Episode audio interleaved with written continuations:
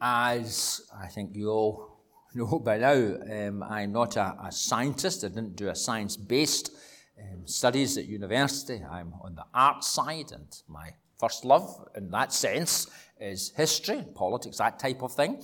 And, and, although I did do science at school, as most of us had to do, and occasionally I do read things, and I've been reading recently, and I don't claim to understand all, far from it, but I've been reading some things recently where there are physicists, astronomers, quantum physics, all the rest of it, and they've been reflecting on what the discoveries that are being made about not just our solar system, although that itself is impressive, but beyond that, even to the fact that uh, they would say that you can still see how you do that. I don't know, obviously through um, radio telescope type technology, but you can still see the flash of light. Um, that was at the dawn of time. And, and, and as Christians, we have to say, well, what does the Bible tell us? But at the beginning, what did God say? Let there be light. And there was light. We've nothing to fear from the discoveries of the wonders of grace. How people interpret it, we might not always agree. But one of the other things is that they're working out, and they've spoken about this for some time, that if you were to take, and I'm trying to understand this in a kind of layman's way, if you were to take everything that actually exists, all the matter, the substance, you know, the kind of hard stuff, and if you were to pack all that into a box, then that box would sit here, for instance, in this church. This, a wee box, shoebox kind of size, would sit there on the floor. And yet there would all be this other stuff that they don't really know what it is, what it is all surrounding it. Does that make sense? Of course, there's no. It's a bit early, quarter past 11 in the morning. I haven't had a coffee. It's a wee bit much. But they talk about this light matter and dark matter. That's why I've been reading these things, because they talk about light matter, that there is other things that are not made of atoms that inhabit the universe. And they're not very sure what that is, but they know it is. They talk about these black holes and all the rest of it. It's all that kind of stuff. But actually, as I say, if they were to put all the stuff, together, obviously I'm just using picture line, they put all that together, you'd have a box, a small box and yet there would all be this other stuff light and darkness. And as I've, in some small way, tried to reflect on that, that, that again should not surprise us the God who is the source of light. What does John in those well known verses at the beginning of his, his, his, gospel tells us? The Word, in the beginning was the Word, and the Word was with God, the Word was God. He was with God in the beginning. Through him all things were made. Without him nothing was made that has been made. In him was life and that life was the light of all mankind. The light shines in the darkness, and the darkness has not overcome it. The one who is in all and through all, who is beyond all and yet can be known in reality, that one, the one who is light, who inhabits all, and we can't really understand that, is also the God who entered into darkness. The darkness of this world.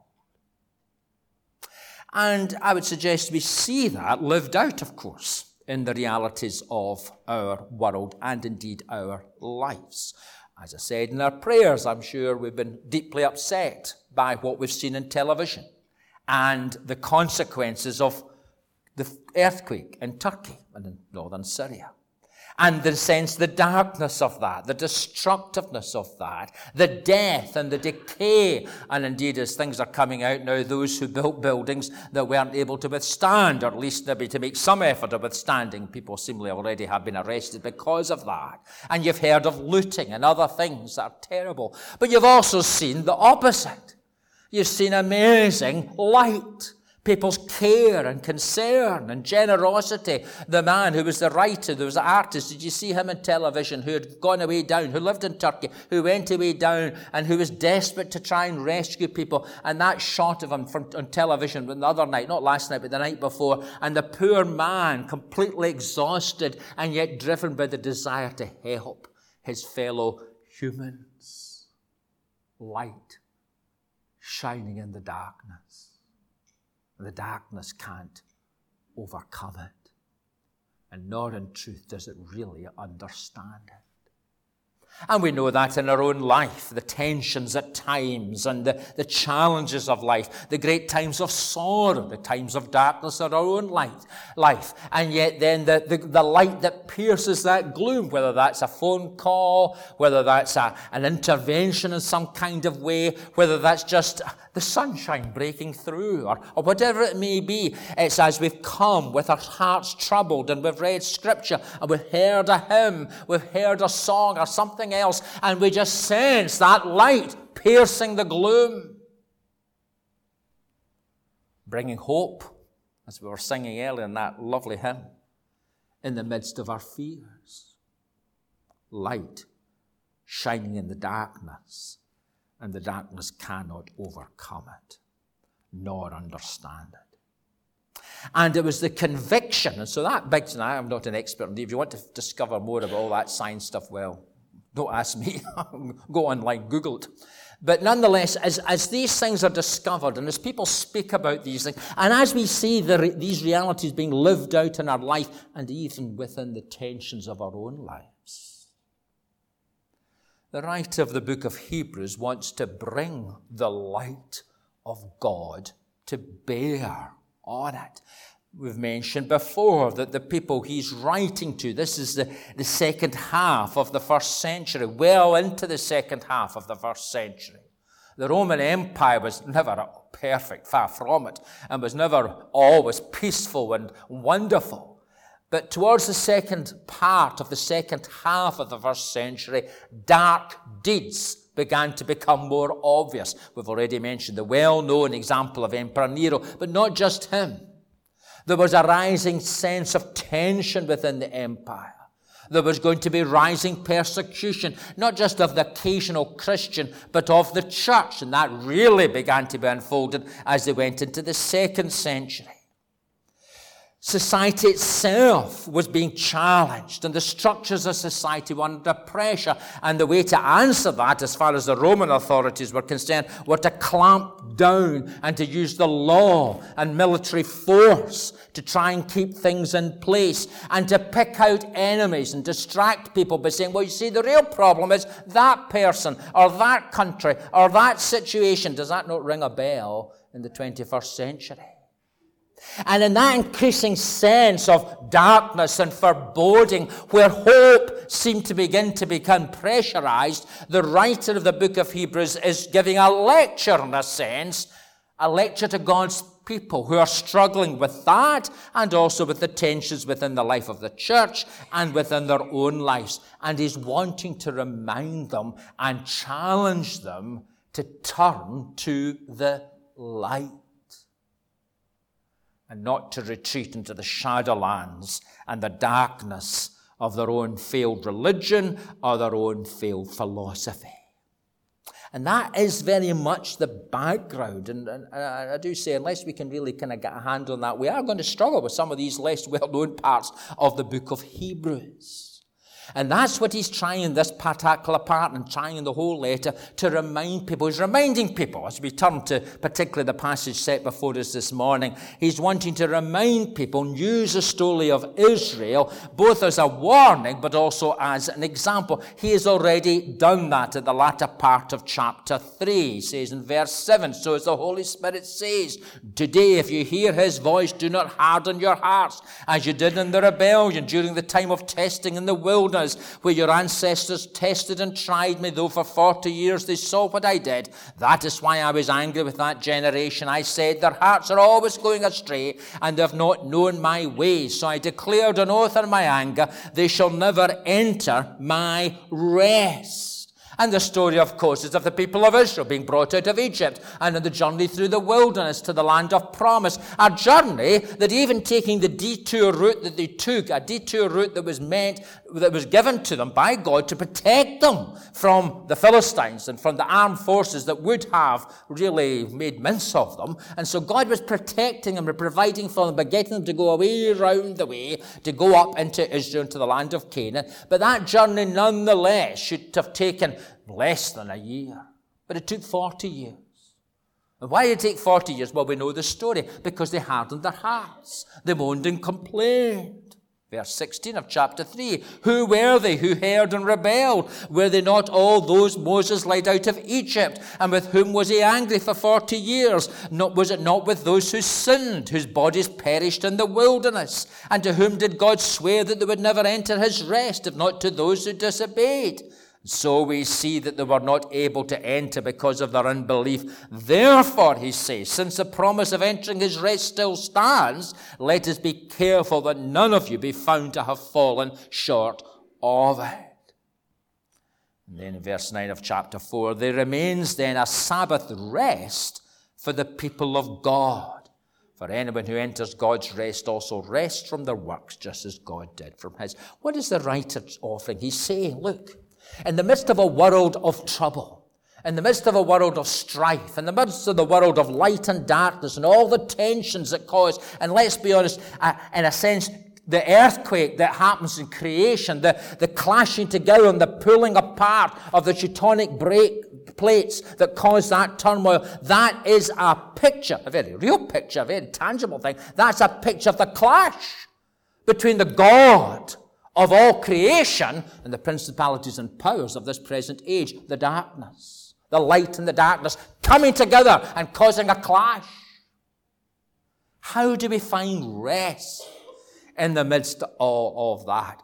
Well, of course, some people look to all sorts of things. They look to carbon free, carbon neutral. There's a desire to put the clock back, in a sense, really, to try to recreate the world before the fall. They don't use that language, but that's what they're wanting. They wanted to go back to a world before the fall, before we mess things up. And, and we'd have a lot of sympathy for that. And there's this yearning and desire that if only we can do that, that we'll be able to somehow recreate Eden and recreate this beautiful world where everything will be perfect, everything will be in its place, and there'll be peace and rest and harmony and all the rest of it. Well, my friends, I'm not against you know, being concerned about the creation. Far from it. Or against being careful about what we do to it. But we will never, humanly speaking, be able to do that.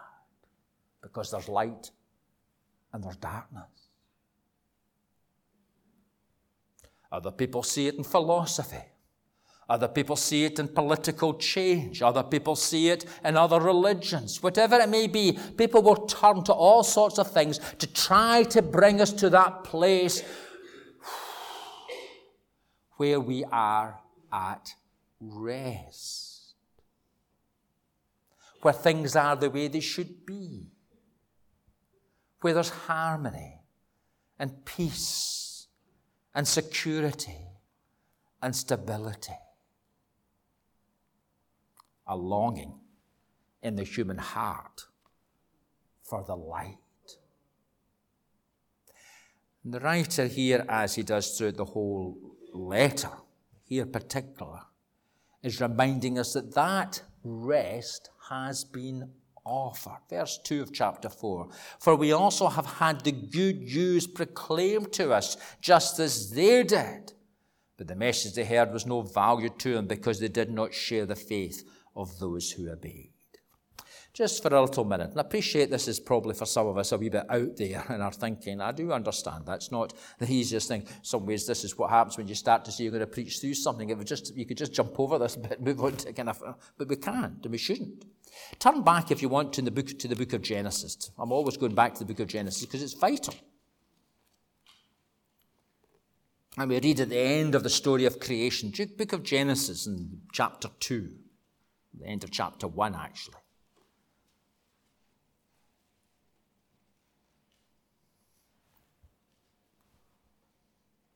And we read in verse 31 of chapter 1 God saw all that he had made, and it was very good. And there was evening and there was morning, the sixth day. Thus the heavens and the earth were completed in all their vast array. And by the seventh day, God had finished the work he had been doing. So on the seventh day, he rested from all his work. Then God blessed the seventh day and made it holy because on it he rested from all the work of creating that he had done.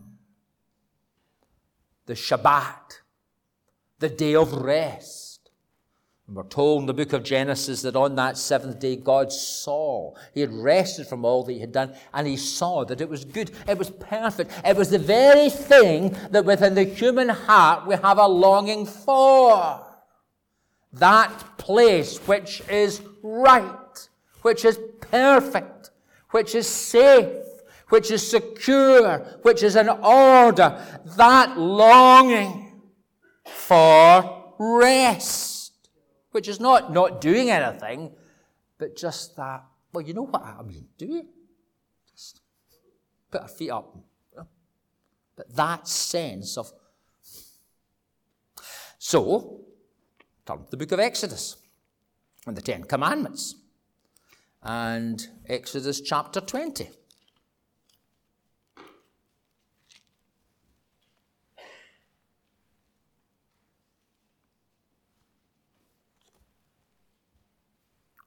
And we have the Ten Commandments, and we have here God speaking to the people. I am the Lord your God, verse 1, verse 2 of chapter 20, who brought you out of Egypt, out of the land of slavery. It says, You shall have no other gods before me. You shall not make for yourself an image in the form of anything. Verse 7, You shall not misuse the name of the Lord your God. And then in verse 8, remember the Sabbath day by keeping it holy. Six days you shall labor, do all your work. And the seventh day is a Sabbath to the Lord your God. On it you shall not do any work, neither you, nor your son or daughter, nor your male or female servant, nor your animals, nor any foreigner residing in your towns. For in six days the Lord made the heavens and the earth, the sea, and all that is in them. But he rested on the seventh day. Therefore the Lord blessed the Sabbath day and made it holy. There was to be a significance, a day set set apart, a holy day, a day that was to be different from everything else. And on that day, particularly, we were called to remember God, who God is, what he has done, and the fact that in him, and that's definitely the language and understanding here, that in him, Israel were to find their rest in the midst of the turmoil of the world, in the midst of the journey through the wilderness. The God, the Creator, who had done everything and who on the seventh day rested because it was good, it was perfect, it was finished. In Him, Israel was to find their rest, their security, their comfort, their hope, their sense of well-being, their sense of who they are and who they were their confidence for the future, all of that. And there was to be a day set apart for doing that. In fact, so serious was that day to be kept that if you want to flick on the book of Exodus to chapter 31 and verse 12, listen to this. Chapter 1 and verse 12. Then the Lord said to Moses, Say to the Israelites, You must observe my Sabbaths this will be a sign between me and you for the generations to come, so that you may know that I am the Lord who makes you holy. Observe the Sabbath because it's holy to you. Anyone who desecrates it is to be put to death. Those who do any work on that day must, be cut off from the people. For six days work is to be done, but the seventh day is the day of Sabbath rest holy to the Lord. Whoever does any work on the Sabbath day is to be put to death. The Israelites are to observe the Sabbath, celebrating it for generations to come as a lasting covenant. It will be a sign between me and the Israelites forever. For in six days the Lord made the heavens and the earth, and on the seventh day he rested and was refreshed a very solemn thing. Why is it so serious? Well, you see, my friends, it's so serious because if we lose our sense of rest in God,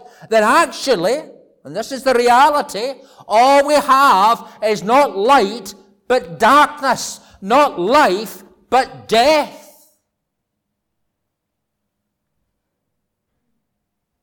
No, I'm not suggesting that we apply that law on a Sunday. Of course not.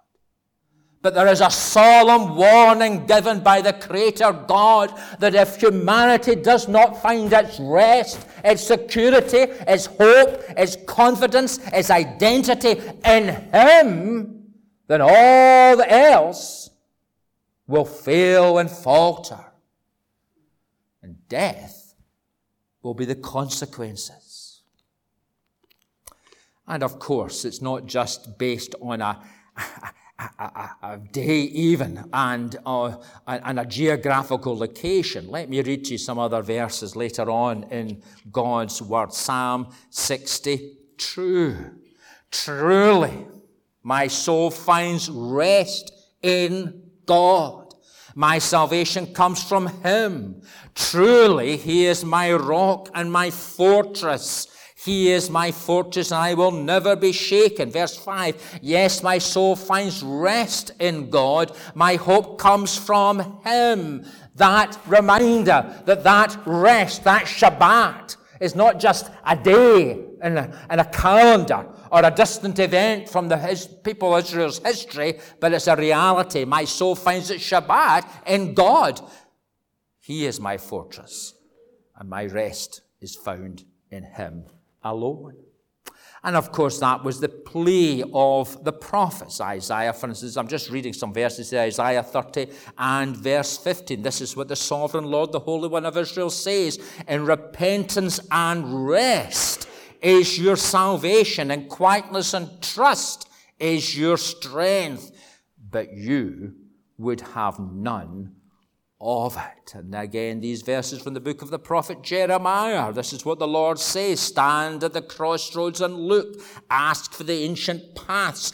Ask where the good way is and walk in it, and you will find rest for your souls. But you said, We will not walk in it. And then he goes on to say, What is the consequences? Now, we might be sitting listening to all of this and think, well, what's this about? Well, listen to these words, not from the prophet, but from the Word, who is the light of life. Come to me, all you who are weary and burdened, and I will give you what? Rest. Take my yoke upon you and learn from me, for I am gentle and humble in heart, and you will find what? Rest for your souls. For my yoke is easy and my burden is light. And so, all this Sabbath talk, all this emphasis in this chapter, and we'll return to it next week and expand upon it. All of that is to do with finding our Sabbath rest in Him, who is the light of life. And the sad reality is that even professing Christians don't always do that. I, as much as anybody else, put my hands up to that. And that's why, back to Hebrews, that's why the writer of the Hebrews continually warns. If you're going to live out the life of faith in the world in which you're living in, the writer of the Hebrews is saying to the people who's reading this, and God is saying to us living in the world in which we are living, if you're going to have that sense of security, confidence, of hope, of courage, of well-being, of knowing who you are, and knowing where you're about, and knowing where you're going, and all rest. If you're going to have all of that, you're only going to find that in God and in a relationship with Him. He is your rest. And if that's not the case, then you're going to be restless. You're going to be troubled. You're going to be tossed about by every wind and wave. Look at the history of Israel. They shall never enter my rest. We're told that. Verse 6 of chapter 4 in the Hebrews, since it still remains for some to enter that rest, and since those who formerly had the good news proclaimed them did not go in because of their disobedience, God again set a certain day, calling it today. And this he did when a long time later he spoke through David, as in the passage already quoted from the psalm we read earlier at the beginning of the service. Today, if you hear his voice, do not harden your hearts. There remains then a Sabbath rest for the people of God. I'm going to draw to a close here. There's more we'll look at next week. I was conscious we probably would find this quite heavy going. Are you, and I'm saying this to myself as much as anyone else, are you at rest with God this morning?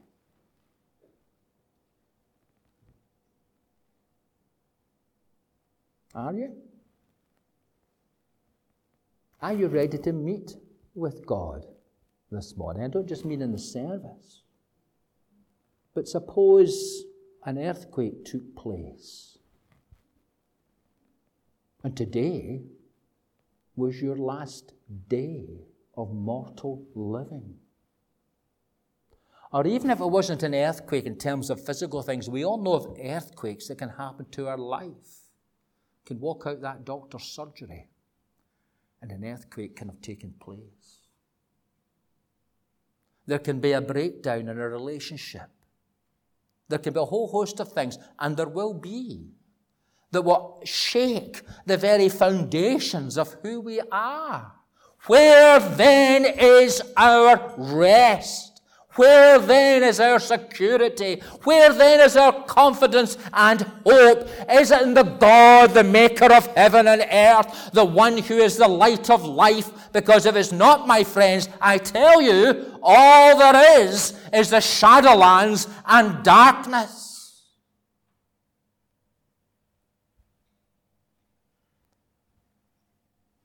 We must therefore make every effort to enter that rest so that we will not perish. And my prayer this morning as we sing a song now inviting us to sit and to be in God's presence and to sit at His feet, my prayer this morning there's no one listening, sitting here or listening to this, wherever else, that we do not know that our rest, that our Shabbat is with God with the good news of God, the good news of Jesus Christ, the good news of why he came and did. And I'm not going to start going through all of that with you good folks this morning. No disrespect, if you don't know now what that is all about, well, I failed, and no disrespect, you've not been listening. and I don't believe that's not the case. That's the great news that we've got to give to our world that's dying. If you think that earthquake's bad, the Bible tells us things are going to go a heck of a lot worse heck a lot worse. Men and women will flee to the mountains and cry upon them to shelter them as the world crumbles round about them. And all that precious security that our children have built up in their job and in their homes and in their careers and everything else, I tell you before God, the day will come sooner or later when that will collapse. You know how much we borrowed as a country last month in December?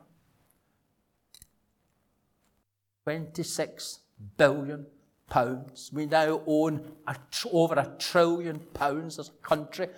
Bankrupt. Bankrupt.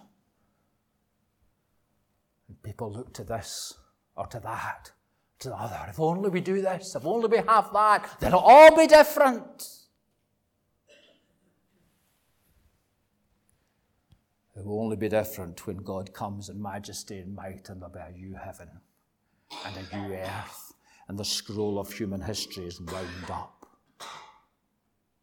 So, where is your rest today and for eternity?